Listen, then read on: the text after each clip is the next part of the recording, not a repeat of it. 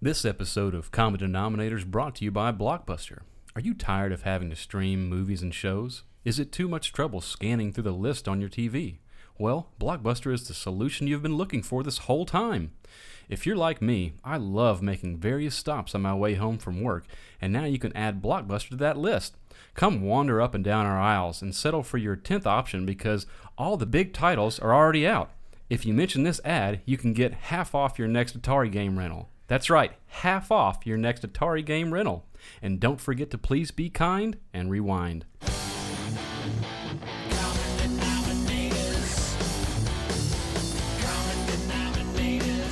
listening to the Common Denominators Podcast.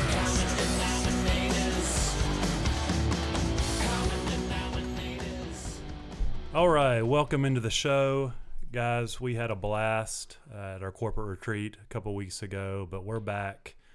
It's a room full of testosterone, no wives, no ladies. We're back in Adam's bonus room, and we're getting ready to have a blast. On today's episode, we're going to do a new segment called the Two Minute Drill. We are going to go back to our Boom Roasted segment, and we're going to bring back the beloved bunker draft and reset that back up. I know you guys have been missing it. And then finally, uh, as we finished last episode, it was kind of a heavy moment with Lance and Timmy and, and hearing some of the the conflicts that they've had in their marriage around Lance bonding with his children. And so it just made us think about just our, our first time as dads. And so we're going to talk a little bit and share a, a few of those moments with you guys today. Before we get into the show, Jansen, tell them how they can continue to support us. Please check us out at Twitter, Instagram, or and Facebook, or on our website at commonpod.com. Let's roll.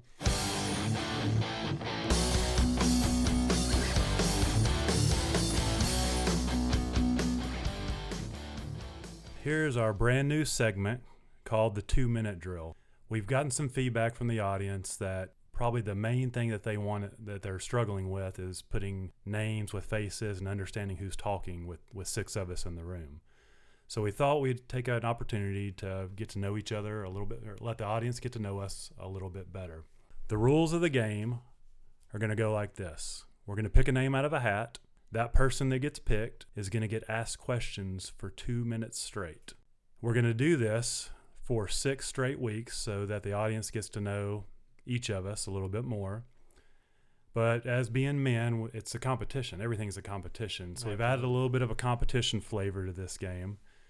We're going to keep up with how many questions each person is able to answer each week. So, for example, if Kyle is only able to answer 15 questions and every other person answers more than 15, he will be the loser.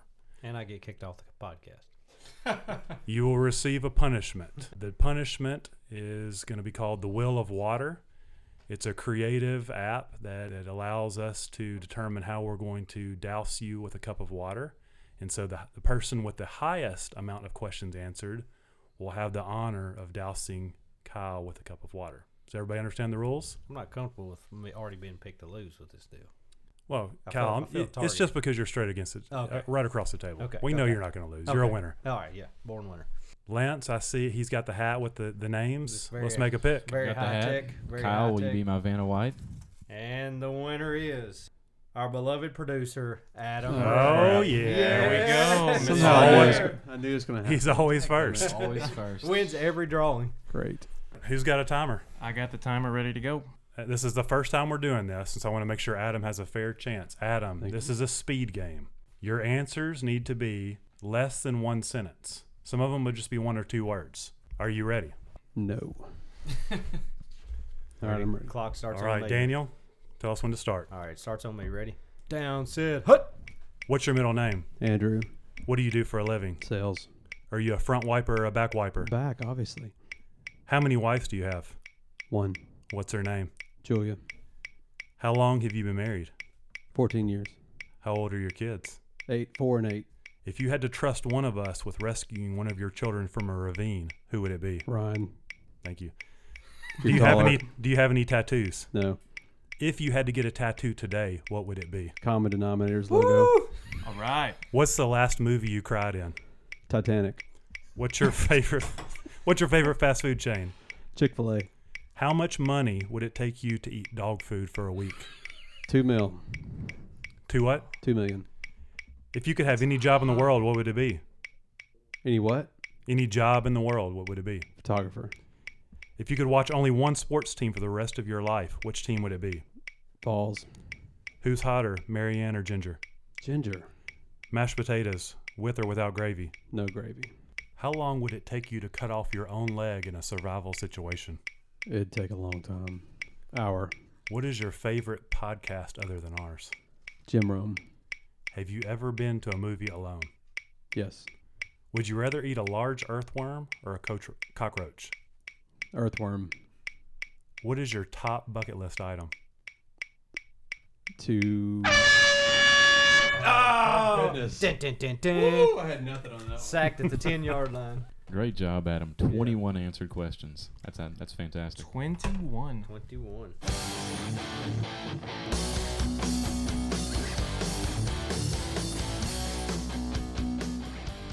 So there's a lot of excitement around the podcast, and a lot of you guys are asking about how we're doing, how we're measuring our success, and so as always, you know, we say thank you multiple times during episodes. So we all, we want to continue to say that. Our biggest celebration that we have right now is we have just reached over 2,000 downloads uh, through episode five, which is amazing. It just, you know, we've said this multiple times, but it's far exceeded our expectations, and we appreciate y'all's support, and we we love that you guys are loving what we're doing. But we always like to counteract that with a little segment that we call Boom. Roasted. Adam. Why don't you get us started? All right, I'm gonna start off with uh, roasting Lance for using his ultra deep, Barry White voice. It was a little creepy, but uh, he got the job done. It was an interesting episode, and uh, he did good as a TV announcer. So way to go, Lance! Thank you. So you don't like my deep game show host voice? It's creepy. Well, the ladies sure seem to like it. I'm going to have to go on the full attack of my man Daniel. I'm still a little floored that he survived all those years not knowing how to cook ground beef. That's that's very scary. That's a lot of mac and cheese, dude. Hey, it, it was a lot of mac and cheese, and my body's still paying for it. uh, I want to return the favor on Kyle right there. Uh, I had the privilege of editing episode four. And at the end, when I was going through Kyle's great Bible time that he always does at the end, uh, I came across this little gem. So we had a blast doing it with our wives. They did a great job. How dare you slander Bible time? Sorry, I couldn't help it, but by cutting it right there, it just made it sound amazing. I want to thank and roast Lance at the same time. Come on, man. Thank you for reminding all of us men what not to do. In the uh, episode four for the pet peeves, you actually told on yourself. Timmy had no idea that you peed in the shower, probably because you've never peed in the shower when Timmy was in the shower with you. The look on her far as she face let us, yeah, the look on your on her face let us know that you told on yourself. And as a man, we all know That's a don't do keeper that. to yourselfer right Yeah. there. Lance loves those golden showers. It was worth the look on her face. R. though. Kelly style. Boom. Roasted. All right, guys, we've taken the last couple episodes off of our bunker drafts, and we actually had some disappointed listeners that were like, hey, what happened to it? So we're going to add a couple more people to our bunker today. But just to recap, since it's been a little while, each of us right now have a character from The Office, a Tom Hanks character, a TV dad, and a professional athlete in our bunker right now. Uh, some, I got to be honest, are a little bit better than others, uh, but we'll see if things even out as we go on today. Uh, so I'll generate a random list right here and see who gets the first pick, and then we're going to go around and get two more picks today. Today, the first round, we're picking a TV kid. All right, we're going to be talking about kids in a little while. We've talked about our, our, our offspring in the last couple episodes. So this is a famous TV kid. And then the second round is going to be uh, TV or movie pet. Just what I wanted a kid busting in on all me and my hot chicks in the bunker. First pick in this round for TV kid goes to Lance. All right, I was really hoping I was not going to get the first pick here because for me, there's not really a clear number one. But just a quick recap. So, so far in the bunker, I've got Robert California, I've got Walter White, I've got Woody, and At least Woody will have somebody to play with after this pick. and I also have what was our fourth category? Professional athlete. Oh yeah, Simone Biles in the uh, bunker. So pretty solid bunker so far. And so to the bunker, we're going to add another lady, another uh, another girl here, And I don't even know if a lot of y'all watch this show, so you may just think I'm crazy for this pick, but I think it's going to connect with a lot of people. So my pick is Arya Stark from Game of Thrones. She is the daughter of Ned Stark. She is trained in a lot of weaponry. She is a silent assassin and just an overall awesome warrior. So you guys are looking at me like you have no idea who this is. I am uh, out. I've never watched. I don't even know if she's a kid. How old is this? How old is she? She's probably like, I don't know, 15 now in the show, but she started out a little bit younger, obviously. All right, so the next pick is me. And in my bunker right now, I've got Pam Beesly from The Office, Coach Taylor from Friday Night Lights, uh, Sully, Sullenberger, the guy that landed the plane on the Hudson and from a Tom Hanks movie, and then Serena Williams is my professional athlete. And so for the kid, uh, I'm going for somebody that can help us out, somebody that's smart, somebody that's brilliant, and that's got to be none other than Doogie Howser. Oh. Nice pick. Yep, there goes my list. Uh, so next pick goes to Jansen. Okay, currently in my bunker from The Office, I've got Angela. TV Dad, I've got Jack Bauer. Tom Hanks movie, I've got Captain Miller from Saving Private Ryan. And my professional athlete is Maria Sharapova. For my TV kid, struggled with this one, um, but I'm going with Bobby Hill. Yes, he's animated. Oh, but nice. Bobby's a good Thank kid. Bobber. He's helpful, and um, he knows, you know, he knows propane.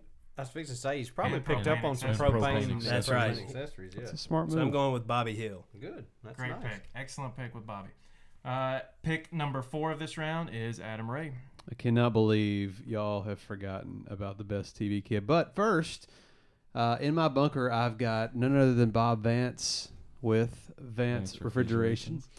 My TV dad is Hershel from Walking Dead. My Tom Hanks character is Chuck Nolan from Castaway, and my pro athlete is the Bo Jackson. Uh, I'm going to keep it in The Walking Dead and go with Carl, otherwise known as Coral. Coral. Uh, I mean, how can you not go with that kid? I mean, he shouldn't even be dead. Let's just be honest. I mean, the kid should. If he didn't have a career outside of Walking Dead, he'd still be alive. Coral.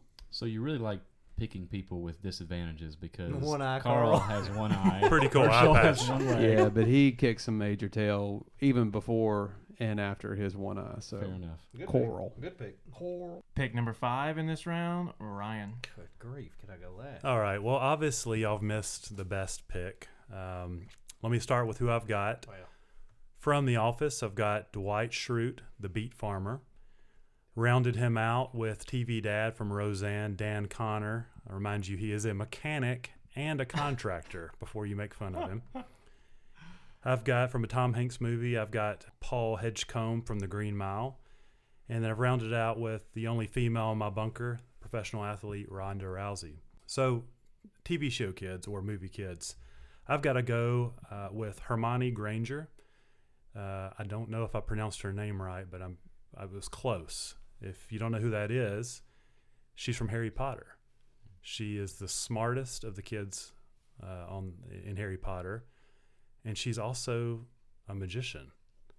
Magicians can do lots of things. When you're in a bunker, you need a lot of things, and I think she can provide. She may be able to, able to put a spell to produce humans. I don't know. Right. I just know she's going to be the most useful There's some potential. Yeah. with out of all the children Yeah. that have been picked. She is the best. And Uh, look, seeing somebody pull a rabbit out of a hat never gets old, so it's going to be yeah, entertaining. exactly. She can pull a nickel out from behind your ear. Yeah, all Yeah. kinds That'd of be great. card tricks. It's a good pick. I've never seen Harry Potter. Full disclosure. Mm. I, There's I only- never have either. Never read a book. Never There's seen only a movie. 12 of them, so that's something like that. That leaves me then, right? That is correct. Close us out here. In my bunker, I've got the very hot but annoying Erin. I've got everybody's grumpy favorite TV dad from the 50s, Archie Bunker, 60s, whenever it was. Hey, I wanted to ask you: Is that because it's a bunker? You went with Archie Bunker? I guess it was some kind of. I mean, it- because it that's was- brilliant. It was some kind of Stupid, but brilliant. Yeah. it was some sort of Freudian thing. I don't know. I still support it more than I do uh, a. Shut up and do your pick. A heat and air guy with the number one pick. Um, I got Jimmy Dugan. Feel good about that pick. I've got uh, professional golfer Annika Sorenstam. I, this one fell all the way to six. This is value pick right here, ladies and gentlemen. This was number one on my list. I've got to go with Kevin from Home Alone. Is there any more resourceful kid with less to work with? I mean, he took paint cans and pencils and basically destroyed two home invader. So he's he's. Hopefully, you have some micro machines laying around the I bunker. have- well, I'm sure we probably will. yeah, I mean anything. We could get. I maybe could call over your bunker and get some magically made, so I could borrow them. But yeah, that uh, that's my pick. Excellent pick. Excellent pick. All right, so we're gonna snake the draft. So Kyle, you'll start off this next round, and we're picking, sticking with the TV movie theme, but this time going to a, something a little different. Our first non-human elements in the show. So we're going with TV and movie pets. All right, so I feel good about this one. I, this this fell right for me. The draft's going good. I am going with a classic here for multiple reasons. I'm going to go with Mr. Ed, the talking horse. One, he can talk, so we can conversate. Two, I can use him functionally to ride around places, move a little faster. I don't have to walk everywhere. And three, if disaster hits, I'll eat him. So that's how I'm going with Mr. Ed. All the listeners who enjoyed your Archie Bunker pick will also enjoy that Mr. Yes. Ed pick. I've really found my demographic is the older generation, so I'm sticking with it. Uh, reversing Wait. the order here, we're going back to Ryan for the next pick in this round. Let me go ahead and get the judge on alert here. All right, I'm ready. What you got? Controversy. Let me go ahead and try to sell like like Lance did for Woody. When I typed in Google movie pets, this came back. So I'm gonna throw out Yoda. Master I can't even say it with a straight face. Oh, that is not are a you pet. are you sure you didn't type it into Bing? That sounds more like something Bing would would, would give you. Google Uh, knows better. Yeah, yeah. Google's better than that. Should I continue or is, is Master Yoda gonna Let's hear his pass? or- Let's hear Let's his hear the reasoning. If you Yeah. if you can justify it, but I I'm gonna have a I think I'm gonna have a hard time. Get your Human- work cut out for You might have to take this one to the Supreme This Court. is not Woody. Yeah. Okay, I can't justify it, so let me move on. Judge me by my Two. pick, do you? I'm going to move on to a dragon by the name of Toothless. Uh, for those of you guys who don't know who Toothless is, solid pick. he is from the movie How to Train Your Dragon. You really just need to know that he's a dragon. That's all you need to know. Can fly. You can ride. He's pretty small for a dragon. He's friendly, people friendly, almost like a Labrador. He can fly. He can destroy your enemies with a with a flame. I mean, there's nothing. This is a great pick. I feel great about it. I feel like my bunker went from middle of the pack to, uh, I think it's at the top after this draft. How big are our bunkers? I mean, Your bunker's pretty cramped at this point. You've got a fat guy and a dragon. So uh, keeping on going. Next pick, Mr. Ray. I'm going to go with everybody's favorite pet, Lassie. Uh, Kyle's listeners will really appreciate Yes. this. Lassie was a very In smart dog who could easily recognize danger, and she rescued hundreds of people. So uh, how could you not love Lassie? She could she could understand English. Lassie, Good Full disclosure, that was two on my list. So yeah, in my wheelhouse. you're welcome. All right, moving on around. Jansen, you got the next pick. Oh, Adam stole my pet. I was going to go with Lassie also. You know what? In the same vein, I'm going to go with Comet from Full House. Also a golden retriever, also very intelligent, loyal, um, and I believe he found Michelle when she was lost once. Don't quote me on that, but Sounds good to me. I think that sounds about right. Nice. All right, pick five in this round. It's just Lance and I left. Uh, and I may be going off the board here, but for Christmas every year growing up, I You're not gonna say Chewbacca, are you? no, no yeah, go going with Chewy. No, uh, I asked for a uh, a chimpanzee every year for Christmas. Uh, obviously, I never got one, uh, but I'm not gonna I'm not gonna go with a chimp. Uh, a little bit different. It's not an ape, but it's a member of the primate family. I'm just going for sheer entertainment and fun. So I'm going with Marcel, uh, the little monkey from Friends, Ross's monkey, uh, just to have something around to play with and enjoy and, and liven things up. So really no practical purpose other than just keeping us entertained in the bunker. And Lance, round us out with the last pet. All right, so last pet here, and once again, I, I kind of had a feeling this pick would be here since nobody watches Game of Thrones. So we're we're gonna go to the Game of Thrones fans again here. We're gonna go with a dire wolf, and specifically, we're going with John Wo- Jon Snow's dire wolf uh, named Ghost. What is a dire wolf, you ask? I don't think any, I don't think anybody asked. I don't. I thought I heard somebody. so a dire wolf is basically a, a wolf on steroids. It's like a, a prehistoric wolf. We're talking like a werewolf type. Yeah, like he would literally eat Comet and Lassie for for a snack and still be hungry. Sounds safe to have in the bunker.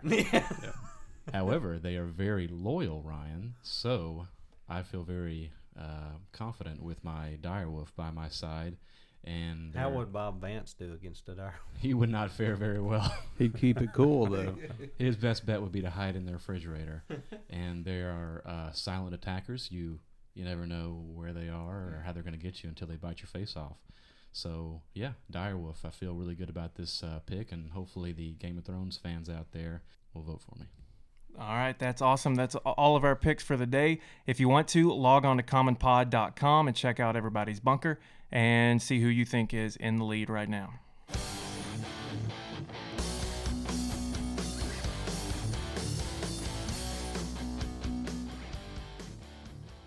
All right, so as I mentioned earlier in the episode, we ended uh, episode five on on a, a little bit of a heavier note. It was a great note, a, a vulnerable moment with Lance and Timmy, and uh, so it really got us thinking about our early days as dads. And I mean, there's so many emotions that come with that. There's excitement, confusion, joy, anxiety. I mean, it's just the full gamut of emotions that we feel as dads. And so there's a lot of great stories that come from that. And so today, we just thought it'd be fun to relive some of those moments, you know, from, you know, the way to the hospital, the, the, the days leading up to that, all the way through our first, you know, few weeks and months at home. So, Adam, I know you enjoy, uh, have a pretty crazy story. So, why don't you start us out?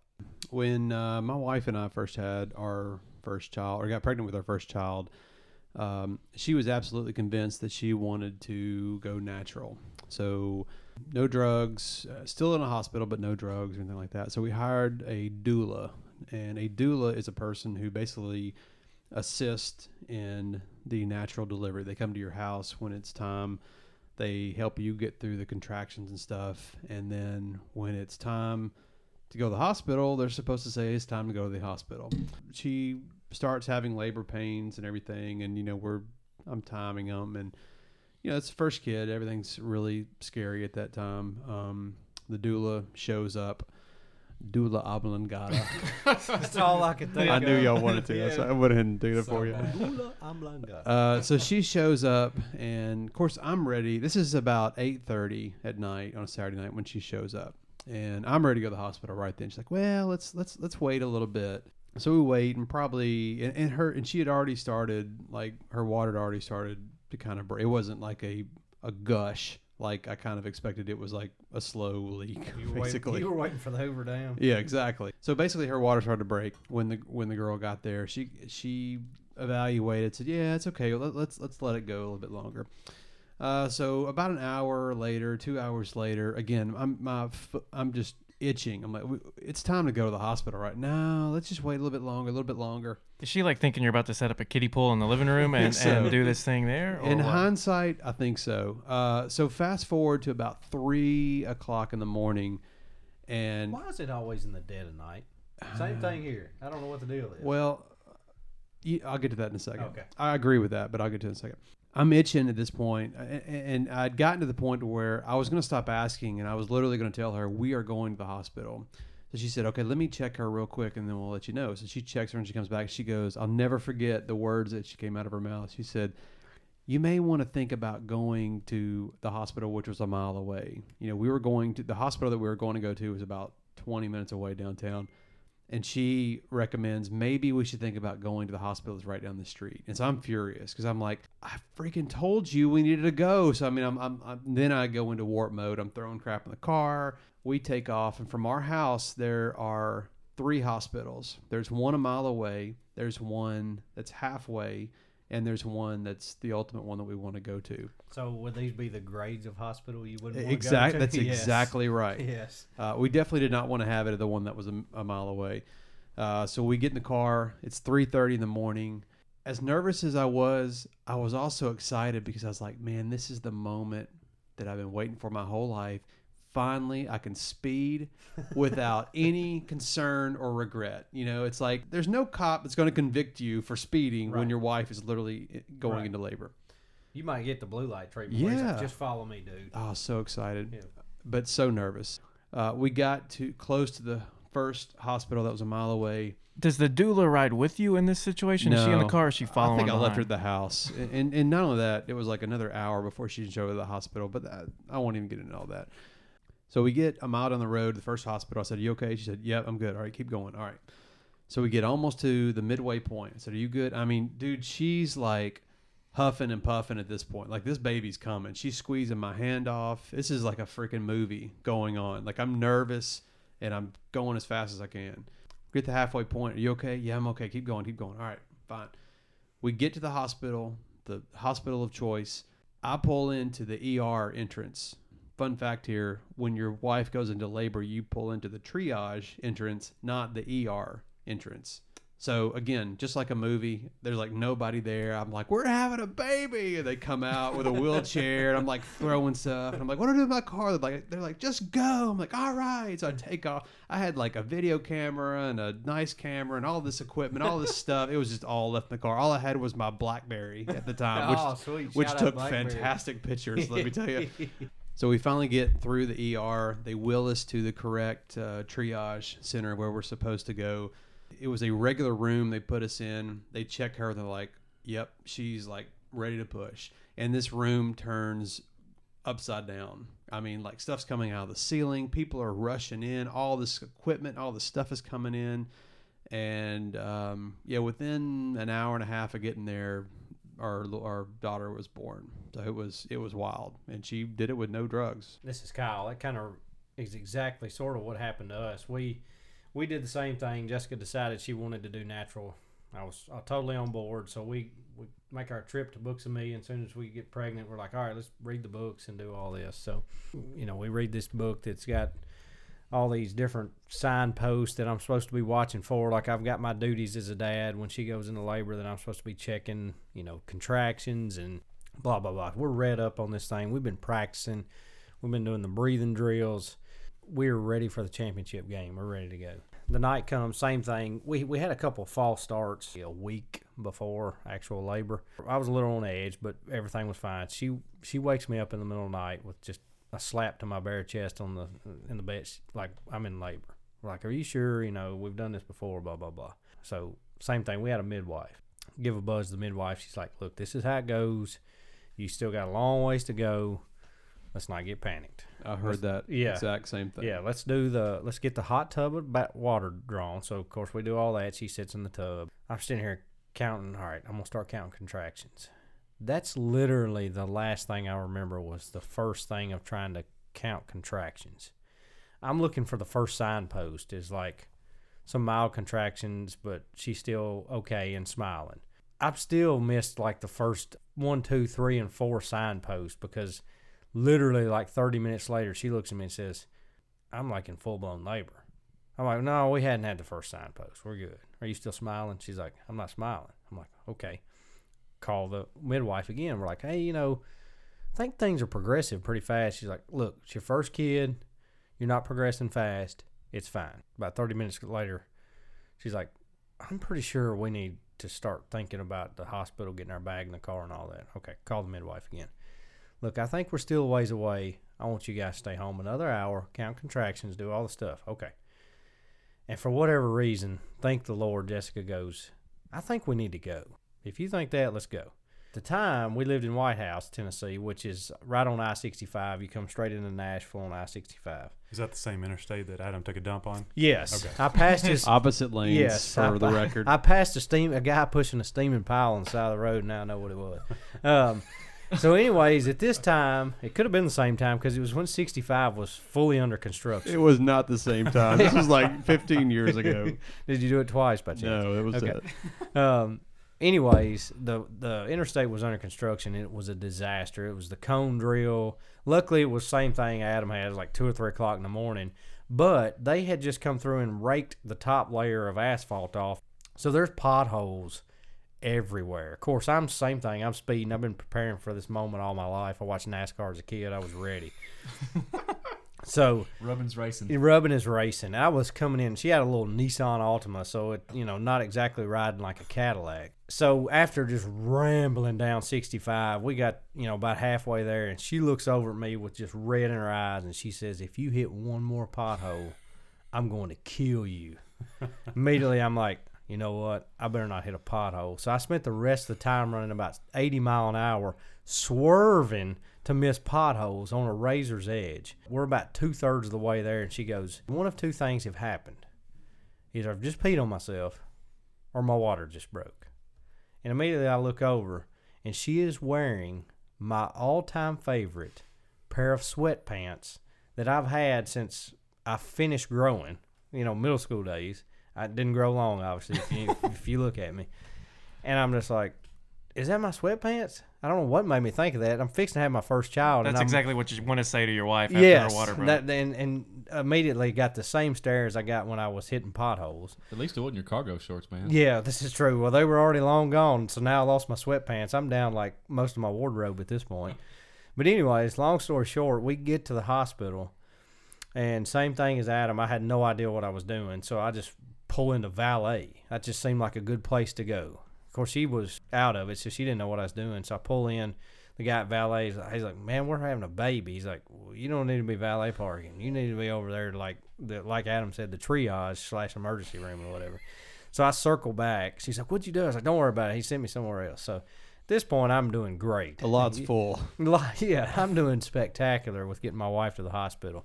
Anyways, we get into the hospital. We meet this nice older lady at the front desk. Oh, this is, at this point, Jessica's full rage, ready to, I, you know, I'm enemy number one. I've done this to her. So uh, she's like, I'm having a baby. And I'm like, oh, it's going to be great. Is this your first? I'm like, yeah, it's our first. Oh, you got plenty of time, honey. Don't worry about it. So they dilly dally around, and she's she's like, I've got to. She starts screaming, I've got to push. And this old lady's like, No, it's fine. You don't have to push yet. We literally takes about thirty more minutes, and we get back to the the holding room, which is where you go before you go back to start your pushing. They're like, you got some time. So that lady leaves. Another nurse comes in. Jessica looks at her and says, I've got to push now. The woman's like, Yeah, you probably don't have to push yet. You're just starting to get that sensation. She literally was like, just let me check. And she does the, the under the hood check and she goes, hmm. I said, well, what's hmm mean? She goes, she looks up and always sees her eyeballs come out from under the sheet. She says, don't push. You're a 10. You're crowning. From there, they same thing. They speed us back, and it looks not to reference NASCAR again, but it looks like we're in the pits getting a tire change. I mean, there's people coming out everywhere. I'm just slowly getting pushed into the corner. I'm supposed to be there being a breathing coach, and I don't know what's going on. Come to find out, her mom was the same way. She had she had what we call precipitous labor, where it all happens really, really fast. And from the time she had her first contraction to Emery was born was just about four hours, and we were only at the hospital. We didn't even get our families there. They our families didn't even make it in time to actually for childbirth. I was already holding the baby when all our families got there. But Same. she she basically we were at the hospital pushing for. I say we. Let me back up on that because She will rip you. For yeah, that. I didn't do any pushing. I just did some breathing in the corner by myself. We were maybe back there 30 minutes before we had a baby born. So, kind of same crazy story. The doctor later told me, he goes, if you would have stayed at home, you'd have been delivering the baby. I was like, yeah, that wasn't an option. Catherine had C-section, so it's much more like getting a vasectomy. You know? Right. It's like you schedule the time and you go in. But I remember something. There was a lot of talk leading up to this, and I don't know if anybody else remembers it, but this just drove me crazy. Do y'all remember the term mucus plug? Oh gosh. Oh, yeah. Oh yeah.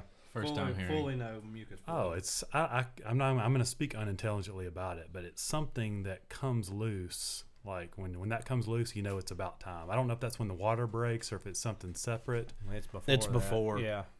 But I, I, I couldn't help but just grasp onto that term. I'm thinking Is that the sexiest thing your wife ever said to you? Yeah. I lost my mucus plug. I'm thinking we have put a man on the moon and we cannot come up with a better phrase than mucus plug. Let's just name it anything else. I'm weak. Like I, I can't watch surgery.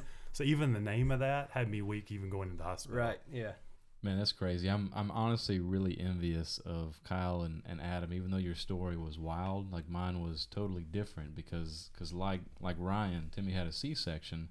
Ours wasn't actually planned though. Like uh, you know, we, we took all the courses and I thought for sure we'd be going through kind of like the stereotypical delivery that you would see in a movie. You know, water breaks, you rush to the hospital, and you know, baby's delivered. With us, she went about two days past her due date. The doctor wanted her to be induced because you know various factors, her size, and they were worried about the baby. Baby was kind of measuring small, and so we went in to be induced. And the terrible thing about that, I'm sitting here complaining. I wasn't the one actually having to deliver the baby, but they literally had me had us go in at like 2 a.m. in the morning, and then they give her the induction medicine to get you know delivery started. And you're sitting there just waiting hours for like it to start for the process to start.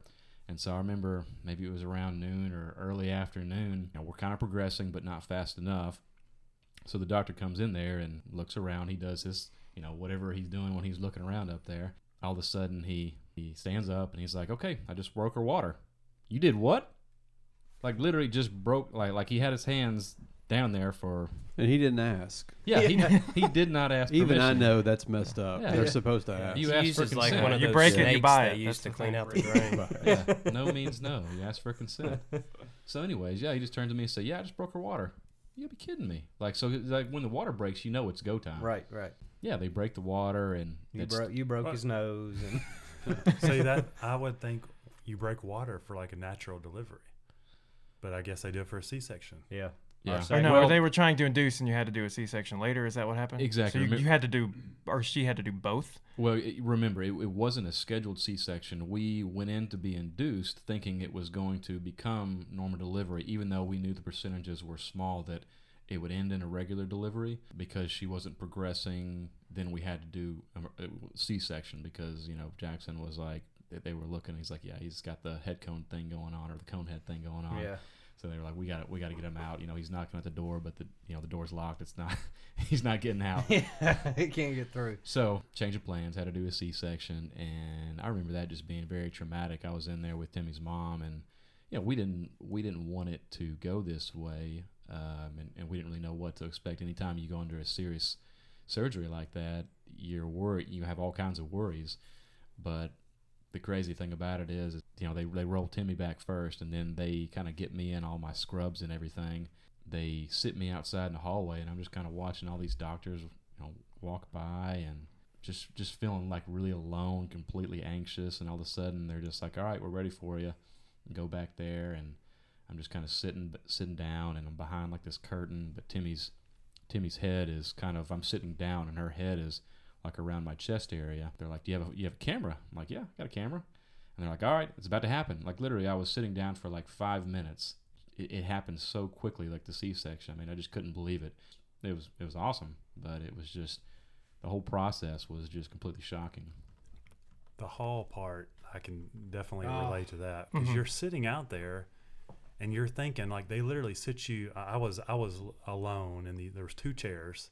They put me in, it, and I'm sitting there thinking the whole time, is somebody come gonna come get me? They totally forgot. you. Who's the guy? yeah. Who's the guy that's supposed to come get me or girl? You know, whose Right. job is that? Do they know? They Right. got And some I- other guy Yeah. Yeah. so- yeah, it was it was the to fill in. I had Yeah. the, the same thing because Jess was a, a scheduled C-section. Like we went in on a Monday morning, and uh, she had really high blood pressure, and so they told her to go home, bed rest for three days, and then come back Thursday, and we're gonna do a C-section. Uh, she didn't do bed rest. She went and she coached in the the state tournament uh, on Tuesday. Not a, not a shocker. yeah, low and so uh, you know, not a stressful situation at all. But uh, uh, and then so we went in, or she coached for for two days in the state tournament. Then we went in Thursday morning.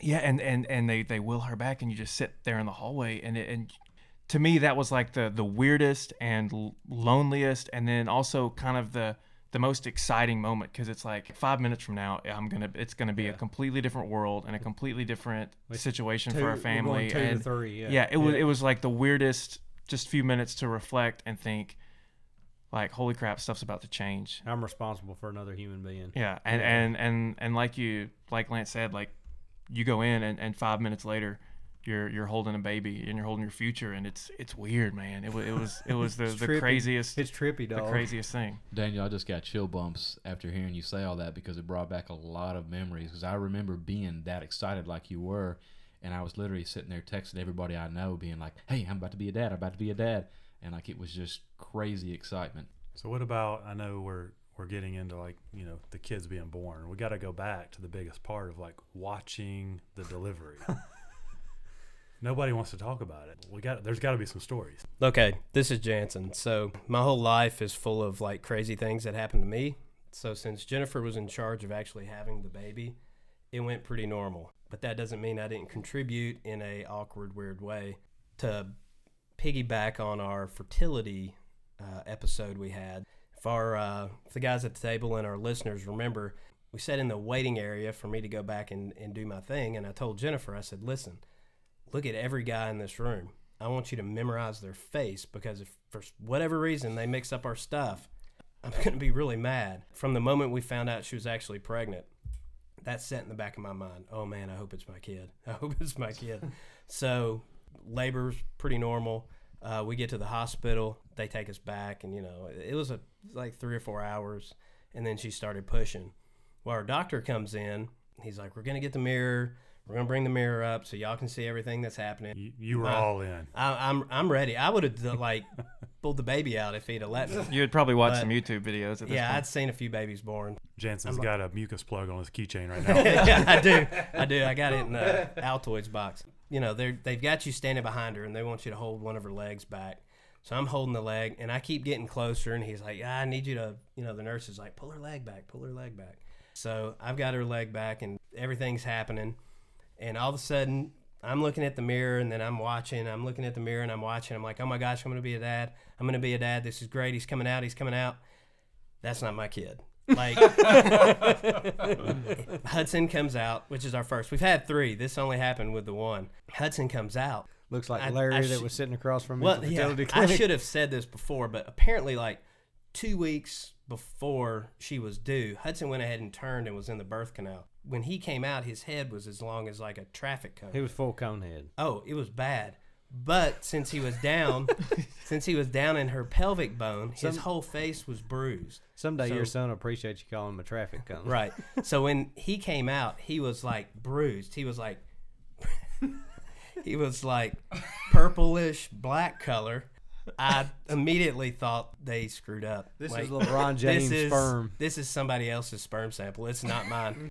And then everything kind of calmed down. They take your pictures, they weigh him, they do all that.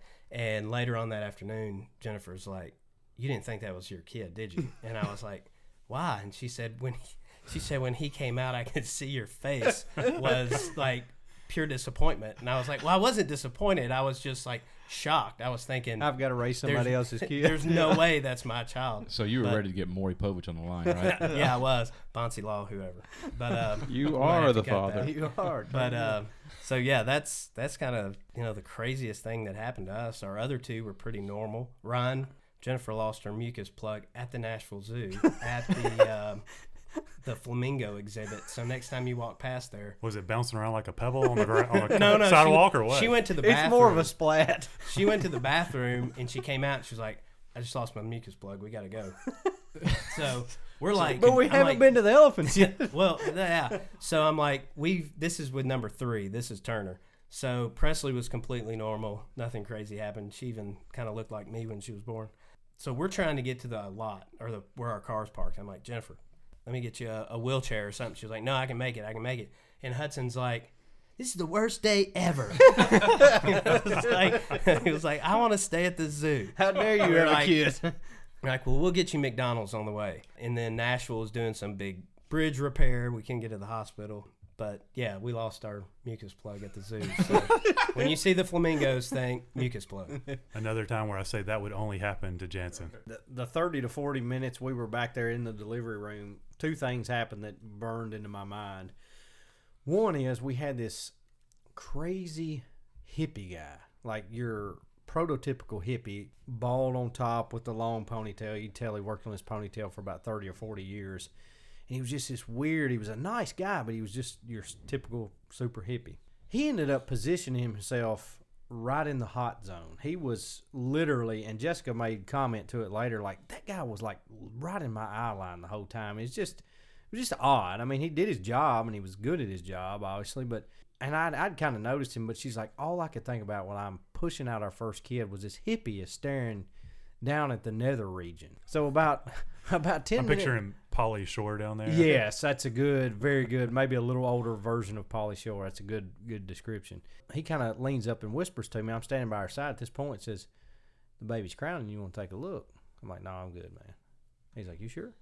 I'm like, yeah. And then for whatever reason, he kind of leans back. Okay, you sure? Yeah.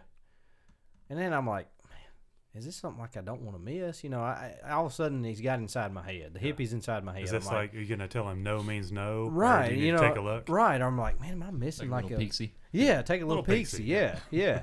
so I'm like, you know what? This is a dad. This I might only get this chance once. You know, we went through all the infertility stuff. I'm like, let me just let me just get on. it. And she had already told me not to not to take a look. Curiosity killed the cat. So I I do. Uh, right now, I see like the image. My eyes go up to the corner. I can see that image burned into my mind of a human head poking out.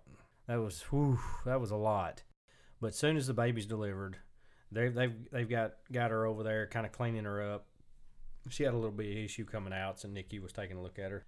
Hippie guy begins working on getting the afterbirth situation. You know, natural birth, you got to get all that out, make sure everything's clear, so everything's fine with Jessica. And he's doing that part of it. I'm getting ready to say the weirdest thing I've probably ever said on the podcast, but did y'all save it for your garden? So here's where I'm getting to. They ate it. Yeah. They grilled it and ate it. Hippie dude looks me dead in the face. Just like if I call you and I'm at the store and say, "Hey man, there's some ribeyes here on sale. You want you want me to get you one?" Dude looks at me and says, "You want to save the placenta and the afterbirth?" I'm like, "I'm sorry, what'd you say?" he said, do you, "Do you want me to save all this?" He kind of bag it up and save it. Like like I've just ate like half my T-bone, and a guy comes Yeah. by and goes, "Hey, you want me to bag that up and you take it home with you?" And I said, I, "I don't understand." He said, "Well, dude, you can take this." Uh, say, he said, "Some people want to take and keep it." I'm like, "Why would you keep that?" Looks me dead in the face and he said, "A lot of people make a stew out of it." St- okay. Not this guy. I said, Garden. I thought garden was Stew. weird. Maybe Yeah. Hannibal Stew? Lecter. I don't know. Yeah, that's Yeah, exactly. more on And you can ask Jessica. That's exactly zombie what he said.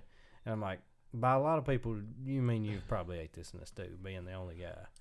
And He's like, just if you're not taking it home, I'll take it. yeah, exactly. exactly. So you're not going to use You them. gonna eat that? You put that in a trash can. But I, that is, I will never. And she even said that when I kind of told her what we were going to talk about on the podcast. She's like, "Don't forget the the stew guy." I was like, "Oh, don't worry, I can't forget the stew guy." So yeah, hippie wanted. What if his name was Yeah. Stu? it probably is Stu, and he might be listening. Shout out Stu. And there are probably people listening that have done that and are thinking, "You guys are idiots." Yeah. We're, and we are. Yes. Yeah. So, Yeah. Uh, yeah. Well- Full blown idiot right here. Well, you got Jansen who's like wanting to get in and like deliver the baby and Yeah. taking you know pictures, all doing all at one time. You were a little bit squeamish. Yeah, a little bit. I shouldn't have looked. I'm gonna use okay. I shouldn't have looked. I was the I'm the guy that was like, you know, when you're eight years old and you think there's a ghost in your room and you're hunkered down under your covers. Yeah. That's exactly what I was like. So if you picture the C-section, you've got Catherine laying on a table. The sheet is about at armpit level, and it goes straight up. I would say like two feet, and so it's like a nice little safe space back there. It's almost like you're in a little fort.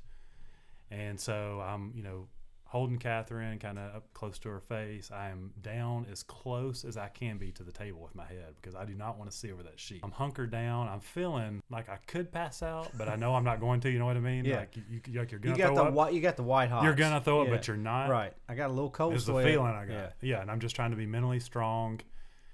And then I look over, and they've got like a shop vac. Is basically if you're a man, you know what a shop vac oh, is. Oh yeah. It's see through. yeah. The hose is see through. Yeah. the hose and the tank. and I look over, I'm here. It's hearing not a craftsman. the, the noise just draws me to it after a while. So I hear that, zzzz, and I'm like, I wonder what that is. They're literally I'll look sucking your kid over, out. Yeah, and there it's- is, you know, red, I see red. We all blood. I don't know what it was, but a lot of stuff was coming out, and I can see it swirling around that tank. And at that point, I thought, I'm not going to make it to see my child. Yeah. This is I'm, it. I'm gonna be on the floor in, in moments, but uh, that's when I buried my head into Catherine's shoulder like a real man would. did some, some did can some you lam- can you hold me while you're having a baby? yeah. I was like, Catherine, can you give me some Lamaze treatment right here? Give me te- walk me through the breathing. Yeah, after those moments with with Jess and I when we were in the hospital, she I don't know if it was medication or or what, but she just was was kind of acting a little weird and, and she she'll say, you know, anything anyway. She she's not gonna hold back. But when Luke came out, he was our first. And of course he's coming out of the the, the C section there and he he's kind of bloody or something and, and the the doctor said, Oh, I think he's got red hair. And Jess just looked up and said, "I promise he's yours." like said that like in the room, like and it made made them you know question our fidelity or something. And then, uh, and then when when Lainey came out, the the first thing she just looked at the baby and she said, "Oh, she needs a bath." And so I don't I don't know why those were the first words that came out of her mouth both times were just were just weird statements instead of like, "Oh, my my sweet baby." Oh, let me hold the- She needs a bath. Could you bathe that kid Yeah, before I yeah. get Did y'all have the uh, the awesome dad chairs slash bed in the room too after the baby was born? Like, listen, I get it that we're I like think the, using the word bed is, is yes, uh, a little loose. Listen, I get we're the least important people in the room at the time. Obviously, mom and baby are way more important than. But dude, it was like I've never been so glad to get home and get in in just my love chair to sleep, much less in my own bed. Here, because- what's a what's a What's a love love chair, chair? Kyle? Well, like- Which which So, room of the house is is the the love one chair? that. Yeah, that's the room with a lock on it. The my bad. chair. Yeah, It's in the love room, Yeah. I'm the sure. love room. Yeah. It's like the interior designer at the hospital was like, "What? Give me one notch above like a nail bed, yeah. whatever that is. I'll take it." Yeah. Hey, did anybody like spend the night and take a? We were at a hospital in downtown Nashville, and it has the most amazing shower of all time. we- yes, it's got an actual like thermometer. Oh no, I didn't on get the that. for- wall, and the water pressure about knock you down. It was fantastic. No, I didn't get that. I, Oh. I can remember the the first diaper change, and ah. and it was.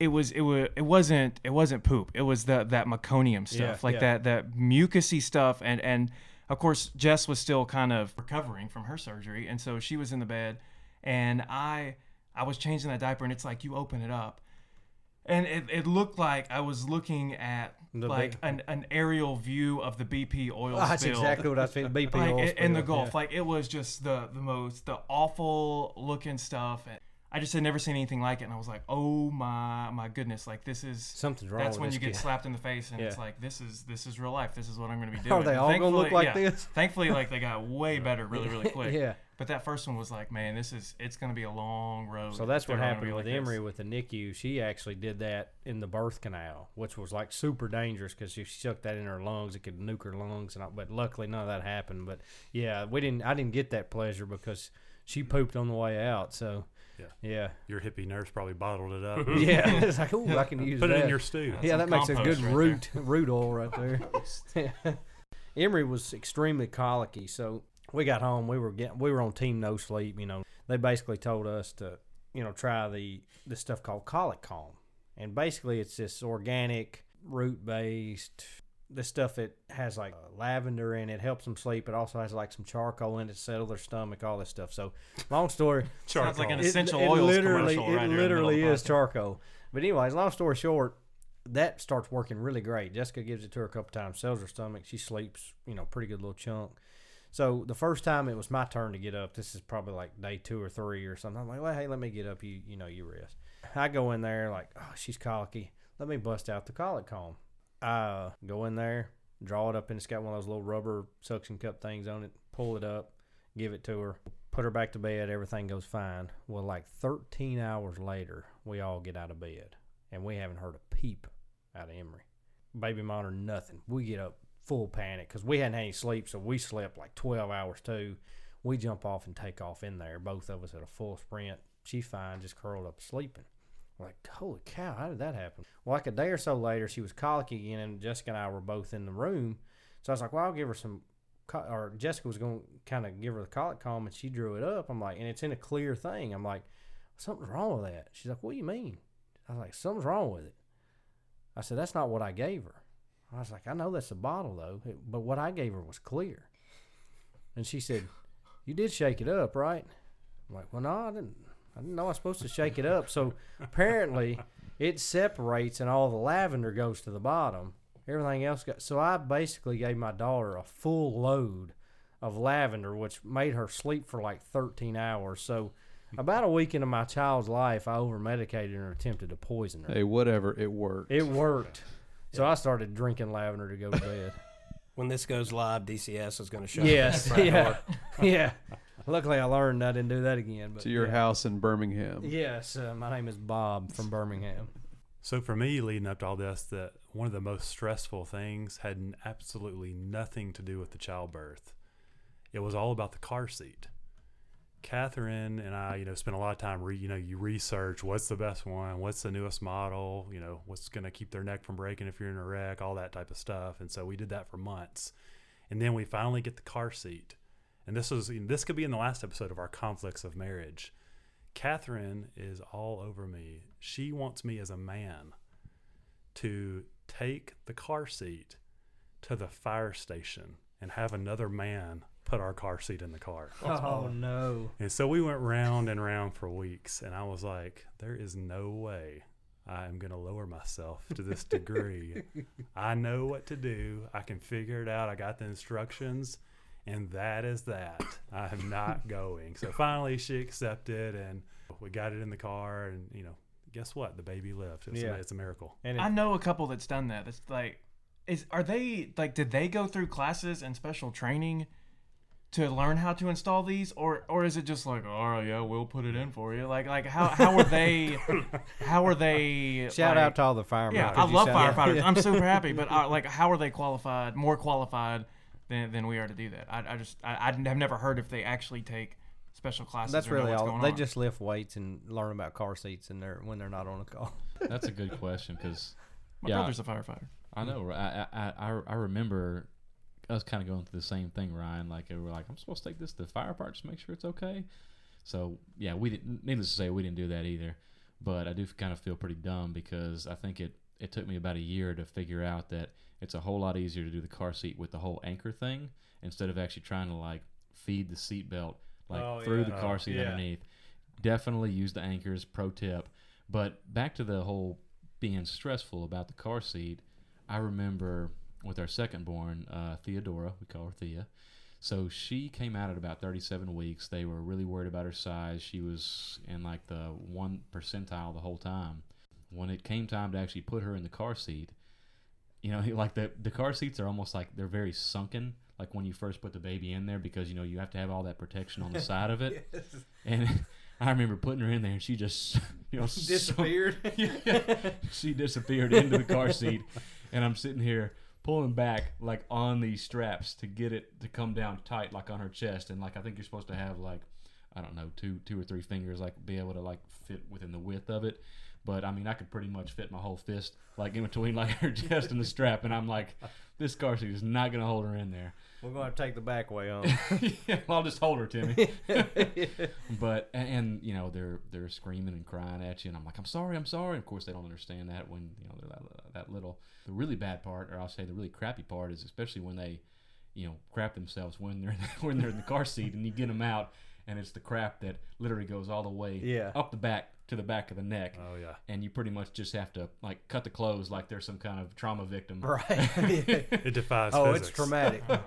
Take them to the sink, wash them off, and uh, you gotta disassemble that car seat to try to get the cover Right. off to wash it. Yeah, it's a But- disaster. All that being said, I love being a dad. It's the best. So I know just a funny thing. Like we spent somewhere in the seven hundred dollar range on our first car seat. No, I'm kidding. I'm probably overstating that, but we bought the deluxe model. Gold, gold plated. Yes, yeah. With with Jack, we literally bought. Like, still got it. Like, like this thing's good for like a twenty mile an hour crash, but it's cheap. Like, yeah, it's our second one. That one sounds good. Let's get that one. yeah, we're going for economy this Picked it time. up at Goodwill. Yeah, yeah, exactly. It's like, oh, it's still good for seven years. Yeah, we'll take it.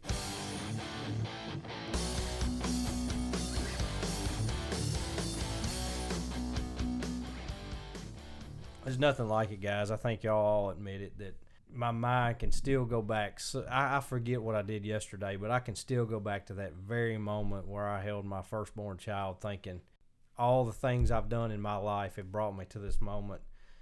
I don't deserve this. I don't know what I'm going to do from here. I'm confused. I'm excited. I'm happy. But gosh, man, was that not the most amazing feeling in the world holding that that baby for the first time and just, you know, going home and just figuring out as you go and and just how much it bonded in my our situation, how much of a bond it more of a bond it created for Jess and I, just the most spectacular thing in the world and it's always fun for me to look back at that time in my life when I became a father.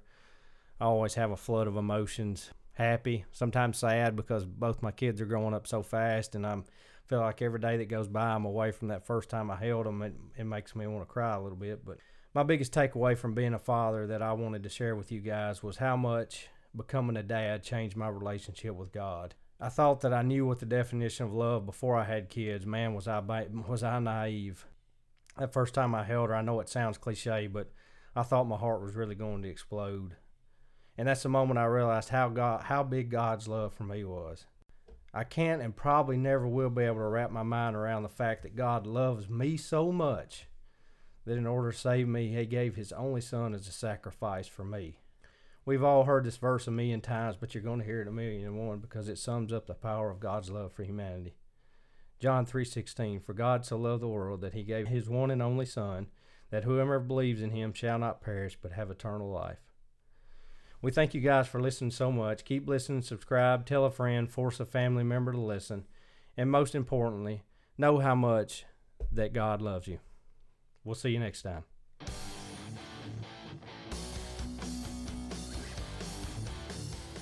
That's going to do it for today's episode. Thank you so much for listening. The denominators are Ryan Smith, Kyle Binkley, Daniel Knox, Jansen Hart, Lance Jones, and me, Adam Ray. Thanks to Chet Roberts for providing our music. If you like what you heard, please hit that subscribe button and tell a friend. You can also find us on Instagram, Facebook, and Twitter at Common Pod. That's C O M M E N P O D. And if you have a question or a comment for our group, or you'd like to submit an idea for a future podcast, please email us at commondenominators at gmail.com. That's C O M M E N denominators at gmail.com. Thank you again for listening.